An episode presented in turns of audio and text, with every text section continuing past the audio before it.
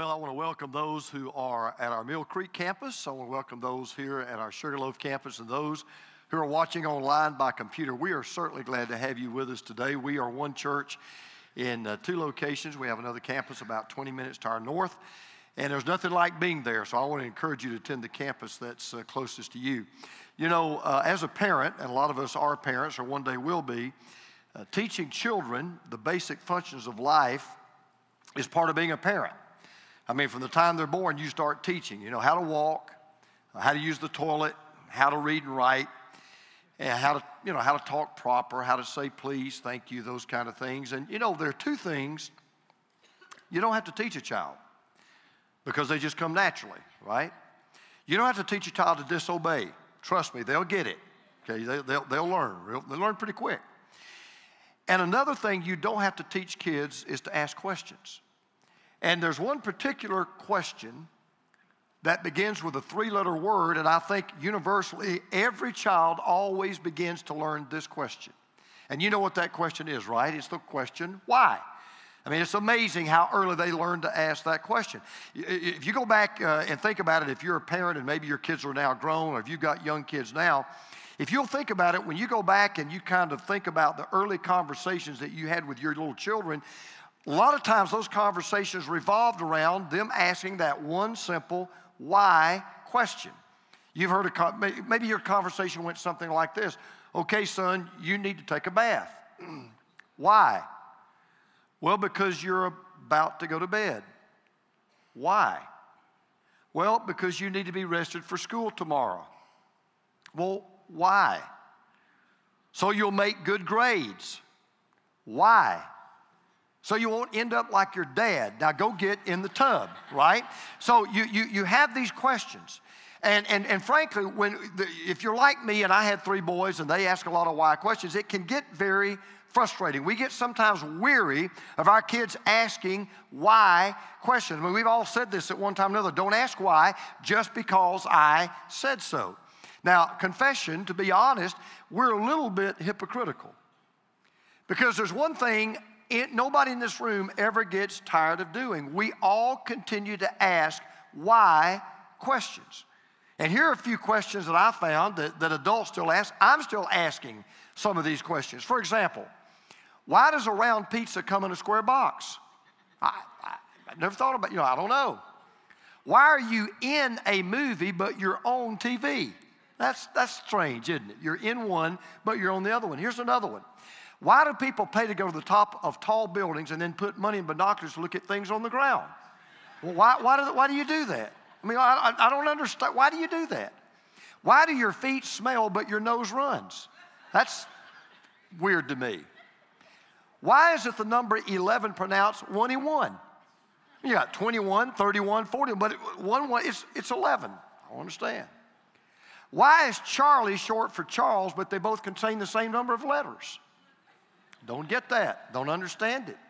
If money doesn't grow on trees, why do banks have branches? I don't get that one. I don't, I don't know. Why does Pluto live in a doghouse and eat food, but Goofy's also a dog drives a car? I don't get that. All right. Here's one. If you're listen, if Jimmy cracks corn and nobody cares, why is there a stupid song about it? You ever thought about that? Jimmy cracked corn and I don't care. Well, then why singing about it? If you don't care, why sing it? Why even have a song? I mean, I, I don't know. And there are all kinds of why questions that we adults tend to ask. But I want to ask a question that we kind of asked last week, but we didn't answer it. And I want to answer it today, and that is why is the meaning of life so hard to find when you have a dictionary? I mean, the meaning of the word life, that's easy to find. But the meaning of life itself, that's a question that has stumped the most brilliant minds who have ever lived. That is a question that leaves the people in this world with the highest IQ and the most advanced degrees known to man still scratching their head. What is the meaning of life? We are in a series that we're calling Stumped. Because from the, from the very beginning of time, to be honest, there are four questions that have left people from philosophers to professors to teachers to moralists to psychologists to ethicists, ethicists absolutely, completely, and totally stumped. Every class of people from upper to lower wonder what is the meaning of life? What about these four questions? In short, they are who, why, what, and where. Who am I? Why am I here? What's right and what's wrong? And where do I go after I die? The four big questions. Now, in the first message we established last week, the belief that we are a creation of God. I said that the Bible answer to who we are is we are a creation in the image of God. We said last week that if you understand and believe the Bible, then you really don't believe we just accidentally happened to be here. We were put here by a sovereign creator. Now, I'll tell you why we started off with that question, why I think it is the foundational question. Once you answer the who question correctly, then all the other answers to all the other questions, in my opinion, begin to fall like dominoes because the foundational belief is who are we? If you don't get that answer right, then life becomes just one big guessing game. Your opinion is no better than mine, my opinion is no better than yours, and we will always be left wondering and trying to guess the right answer. Now, don't take my word for this. I'm not, I'm not saying this. There's an atheist from Canada, and she said this she said, Plenty of people tell me that without God, there is no meaning to life. I'm one of those. Without God, there's no meaning to life, and I disagree. Humanity is special. Now, listen to this. Not because God created us all with a special purpose, but because we didn't have to be here. Well, she's right. We didn't have to be here, but we are here. So we're still back to the question why are we here instead of not being here? Well, she continues. I believe humanity is special because we are sort of happy accidents. Mortality makes it special too. In other words, the fact that we're going to die, that makes it real special. We are both with a certain undesigned, undesignated amount of time to live and to create our own meaning. We find what means the most to us and strive to create a life around it. Now, listen to this. I believe humanity's purpose is to look out for each other and to love each other and to ensure the species' survival. Now, that sounds noble. And, and, and, and it sounds like, well, that, that kind of makes sense, but here is still the problem. As one of my boys would have asked her, as they did so often growing up, they would have said after all she just said, yeah, but why? You still haven't answered the why question. She doesn't say, because here's, here's the question that she's begging.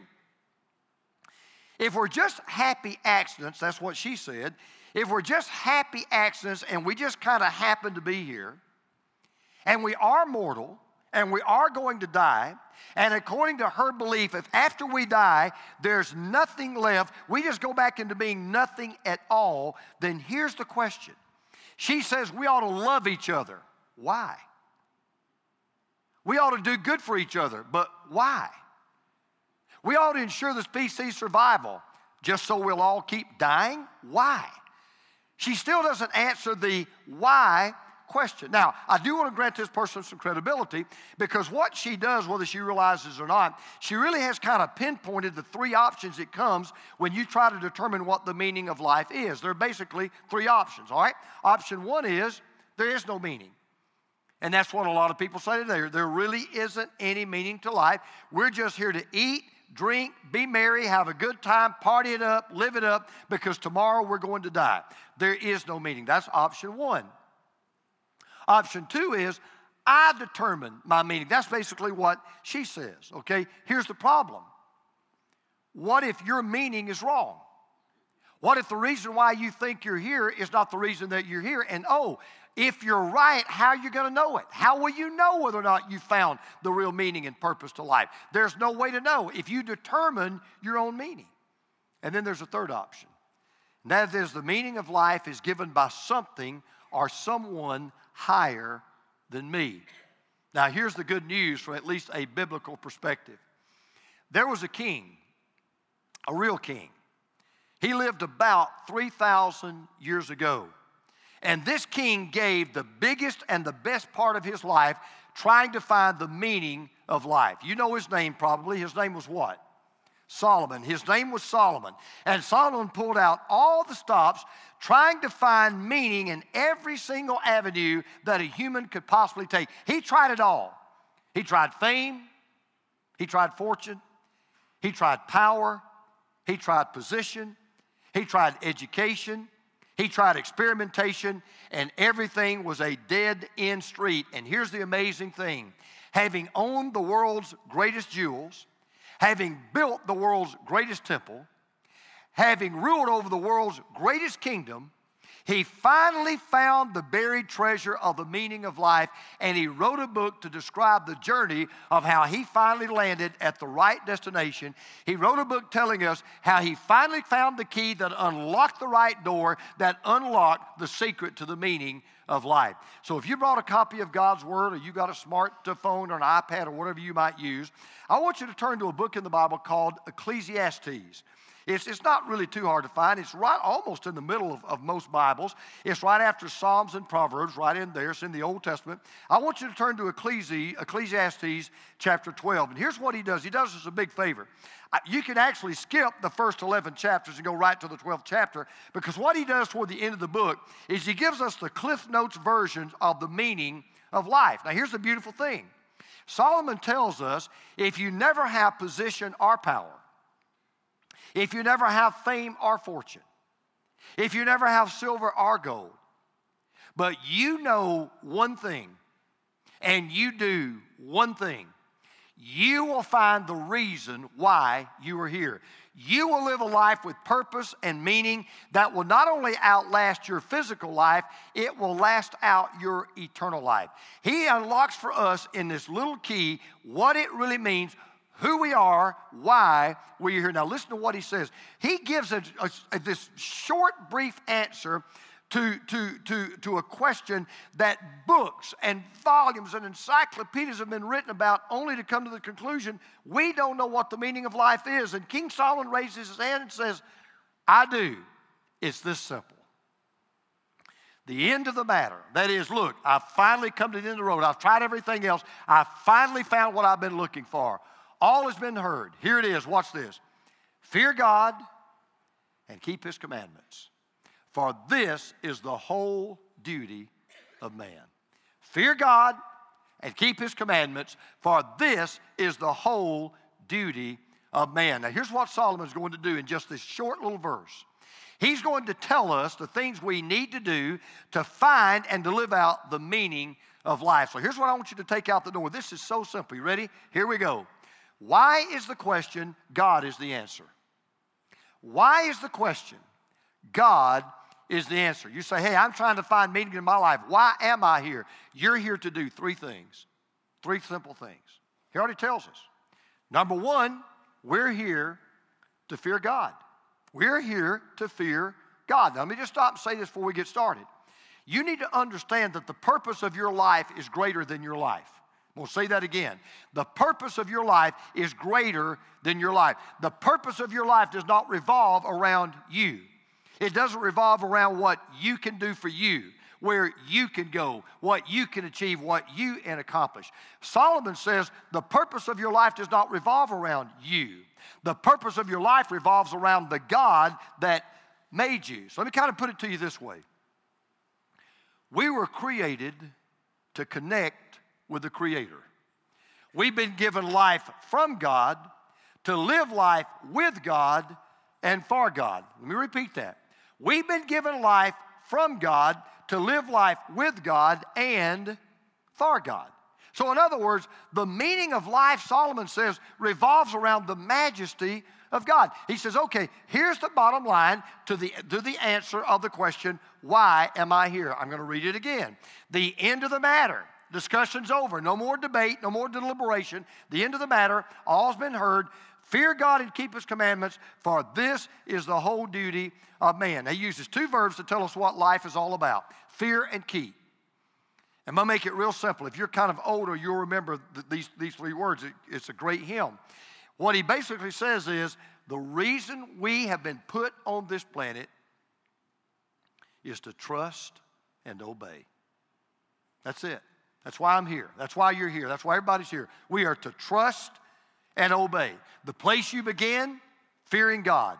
The path you take, obeying God. The destination, eternal life with God. But it begins with two words fear God. Now, let me just stop here because you don't hear a lot about this much anymore, and I get that. King Solomon doesn't mince words.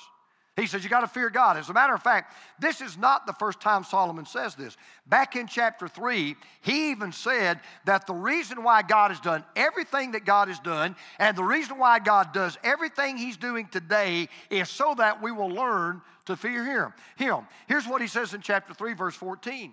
I perceive that whatever God does endures forever. Nothing can be added to it nor anything taken from it. Now watch this.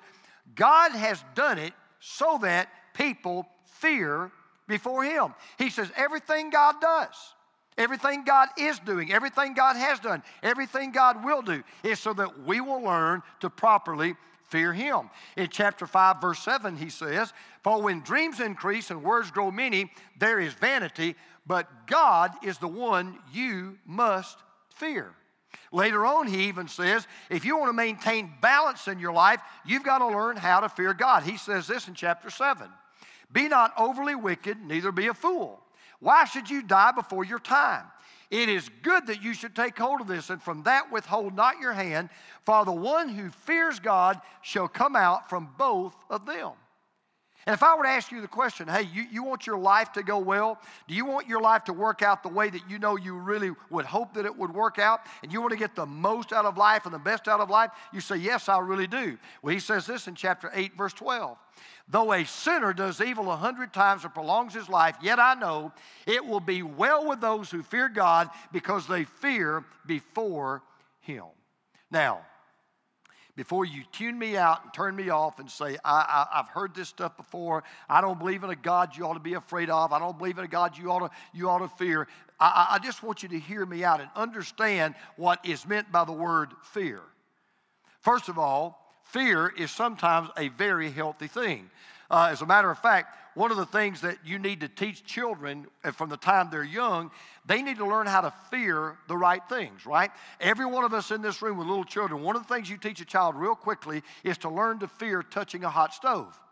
You want them to learn to be afraid of that hot stove. I mean, you, you, you, you, you want them to learn to fear snakes and, and, and not pick them up. And there is a right type of fear that children should have of their parents. That, that's not only good, but in the long run, it's very beneficial. For example, there are two things I always feared with my dad, always. I feared his displeasure, and I feared his discipline. And I had a healthy fear of both of those things. And here's why I love my dad. To this day, I love my dad. I, and, and I wanted my dad's approval. Growing up, I was motivated. I never wanted to do anything that would displease my dad or bring dishonor to my dad. And it's not just because I feared my dad, it's not because I was afraid of him, like I'm afraid of, of, of snakes or, or, or, or, gators or whatever you know you might, might be. Well, I'm not afraid of gators, not these kind. But I feared his displeasure. I wanted to live in such a way that it would put a smile on my dad's face, not a frown on his face, funny on his face. And it's because I love my dad and I wanted to please my dad that I had a healthy fear of my dad. And I also feared his discipline because a loving parent disciplines their children not to hurt them, but to help them. And I knew that if I did wrong, I would be disciplined. I was raised in that kind of home, and I'm thankful that I, that I am. And, and, and that fear kept me out of a lot of trouble. And what Solomon is saying is what, and what the Bible teaches is this when you understand how the God that created you loves you so much, he sent his son Jesus Christ to die for you, that he longs to have an eternal relationship with you, that he wants to make you greater than you can ever be on your own, he wants to make you better than you can ever be on your own. You ought to have in your heart a fear of doing anything that might displease him. You ought to have a fear of doing anything that might uh, cause him to discipline you. That's why another word for fear is reverence. When he says fear God, a good word would be reverence God. Out of, a, out of a reverence for who God is, out of a reverence for what God has done for us, we ought to have this burning desire in our heart Lord, I, I just want to always please you. I, I never want to, I never want to evo- evoke your displeasure. I, I never want to do anything that would cause you to have to discipline me. I love you that much. So let me just kind of say this and move on. If you want to know why our culture is disintegrating before our very eyes, if you want to know why we're seeing so much violence and crime in our schools and in our teenagers and in our homes and in our families like we've never been seen before, if you want to know why life means less in America today than it's ever meant in our history, there's a real easy answer. You know? Can I tell you what's really wrong in America? It's not the deficits. It's not the, the, the economy. It's not all, you know, it's not the, the, the, the shrinking military. Those are all symptoms of the problem. You know what the problem is? We have totally lost the fear of God in this country. Totally lost the fear of God. There's no concept. There's no concept of the fear of God. Politicians fear public opinion more than they fear God. Students fear being unpopular more than they fear God. People fear criticism, the accusation of being intolerant or politically incorrect more than they fear God. Hey, can we just be honest? We fear cancer more than we fear God. We do. Solomon says, when you fear God correctly, when you fear God the way God should be feared, you never have to fear anything else or anyone else. And so Solomon says, here is the conclusion to the matter. You know why you've been put here? To fear God. Second reason you've been put here follow God's commands. That's why you're here to fear God, love God, trust God, and to follow God's commands. Now, let me just uh, keep this in mind. I've, we said this last week. The number one reason you and I were put on this planet, and the only thing that gives meaning to life, is knowing God. You can't fear what you don't know. I, I, I don't expect lost people to fear God. How can you fear what you don't know? You know why children will touch a hot stove if you don't teach them not to? They don't know what a hot stove will do. Do you know why a child will pick up a snake and play with it if you don't teach them not to? They don't know what a snake can do. And, and they don't know better. You are put here to know God. And that's why God sent Jesus Christ to be one of us so that we could know Him in a personal way. And you can only come to know God, the Bible's very clear, through having a personal relationship with Jesus Christ. Now, this is how the domino falls. Watch how this works. This will show you how Solomon knew what he was talking about. Watch this. To know God is to love God. To love God is to fear God. And to fear God is to obey God. To know God is to love God. To love God is to fear God, and to fear God is to obey God. That's why these two things are connected. Listen to what he says fear God and keep his commandments. Now, the order there is very important. He doesn't say keep his commandments and fear God, he says fear God and keep his commandments. You say, well, why, what does it matter which comes first? Here's why. When you know God, you'll love God. When you love God, you'll reverence God, you'll fear God, you'll respect God. And when you fear God, you'll obey God. That's the way it works. You know Him, and then you love Him. You love Him, you fear Him. You fear Him, you obey Him. And listen, this is important. Let me tell you why this is so important. Because people get this out of whack and they don't understand why religion will never get you to God. You ready to watch this? You will never get to know God by obeying God. You obey God when you get to know God. You will never get to know God by obeying God. That's why you can come to church, you can give a tithe, you can get baptized, you can get in a small group, you can read your Bible, you can do all those religious things. None of those things will ever get you to knowing God. You will never ever get to know God by obeying God. You obey God when you get to know God. I'm going to say it again. When I talk about fearing God and loving God and knowing God, fear does not mean being afraid of God the way you'd fear a bully or the way you would fear an abusive parent. Let me tell you what it means. So this is simple. This is why these two things go together. When you fear God, you'll love God. When you love God, you'll love what God loves, and you'll hate what God hates. Well, the Bible says that God loves what's good, and God hates what is evil. So when you love God and you fear God, you'll always want to do what is good, and you'll always want to avoid what is evil. So to put it another way, When you really fear God, it's real simple. It doesn't mean you're afraid of Him. It doesn't mean you shake and quake in your boots, though in a real sense we all would because He's such a holy God. That's not what it primarily means. What it simply means is when you fear God, you will always want to do what He wants you to do, and you'll never want to do anything He doesn't want you to do. So simple, so elementary. Just it just it just is. To know God personally is to fear God correctly. To fear God correctly is to trust God completely. To trust God completely is to love God supremely. And to trust God, to love God supremely is to obey God. That's how it works.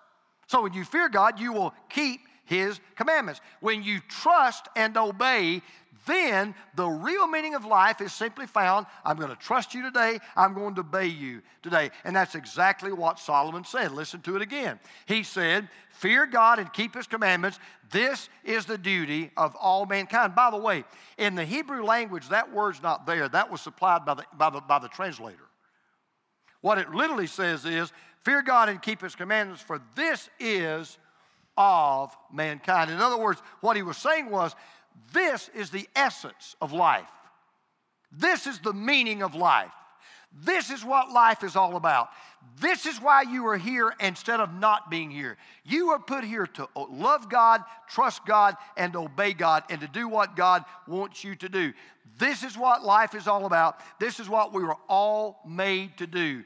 Love God, know God, trust God, fear God, obey God. He said that is the end of the matter. And when you understand those two things, I'm to fear God, I am to fear Him, I am to follow His commands. That just naturally leads to the last step in finding the meaning of your life, and it's this you fulfill your purpose.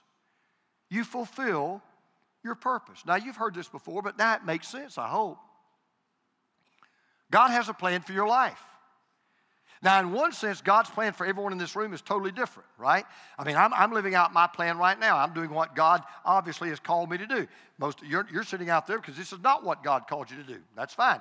God's called some of you to, to be a lawyer, to be a teacher, to be a professor, to drive trucks, to dig ditches. Nothing wrong with that. Everybody has a divine calling on their life. In some ways, every plan is different. Every plan is custom made. In another sense, we all have the same plan for our life.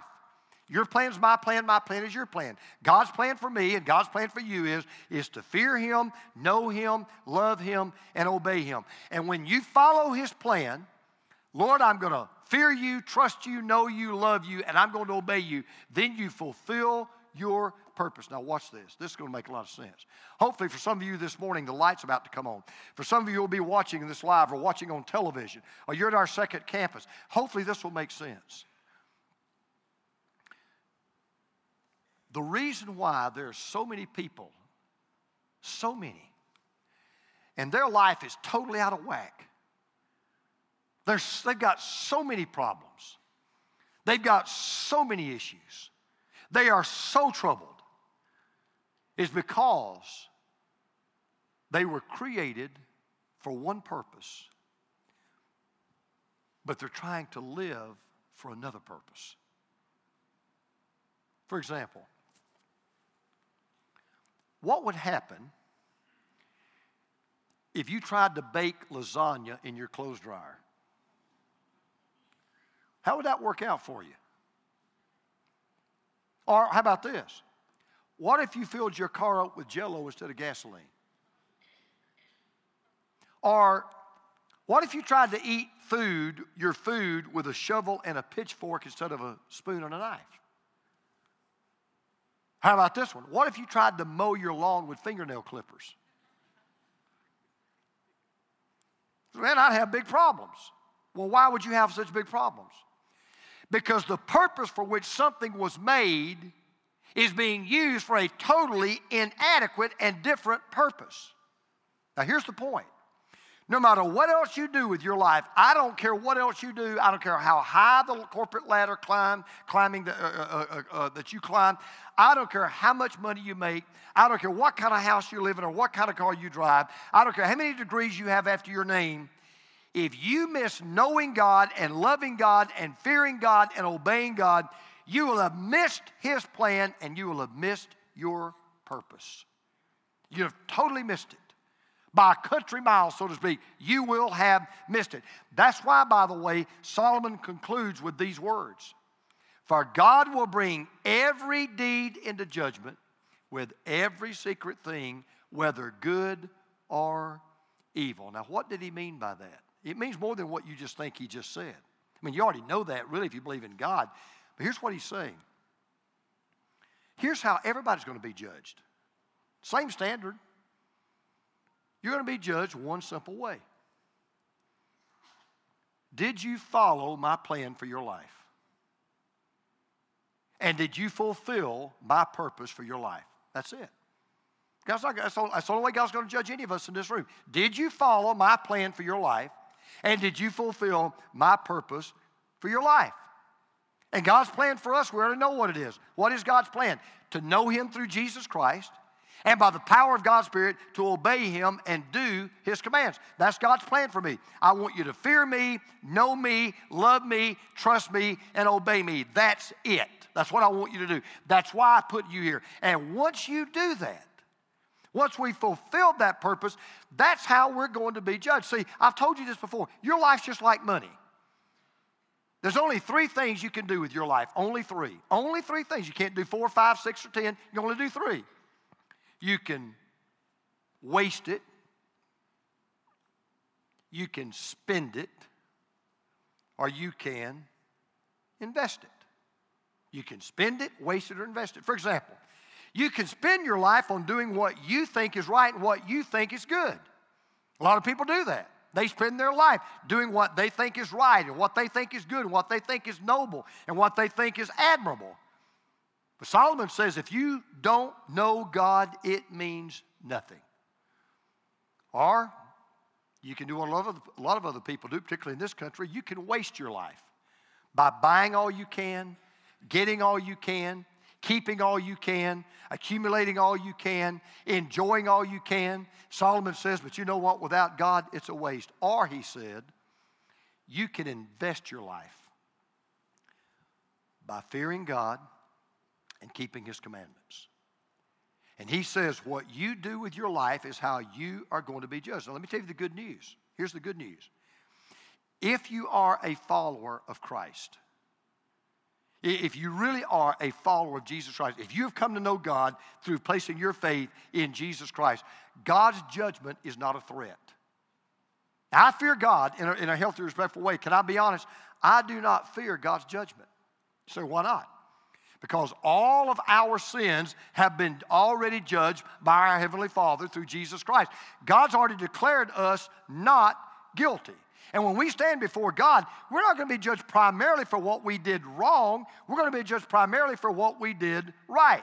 When we stand before God, it's not going to be primarily to be rebuked, it's going to be primarily to be rewarded according to how the fear of God and the obedience of God controlled our life. So, if you truly know God through Jesus, if your life is really marked by a healthy, holy fear of Him, a deep, reverent love for Him, a passionate uh, compassion for Him, a grateful, humble obedience of Him, you do not have to dread God's judgment. You should look forward to it.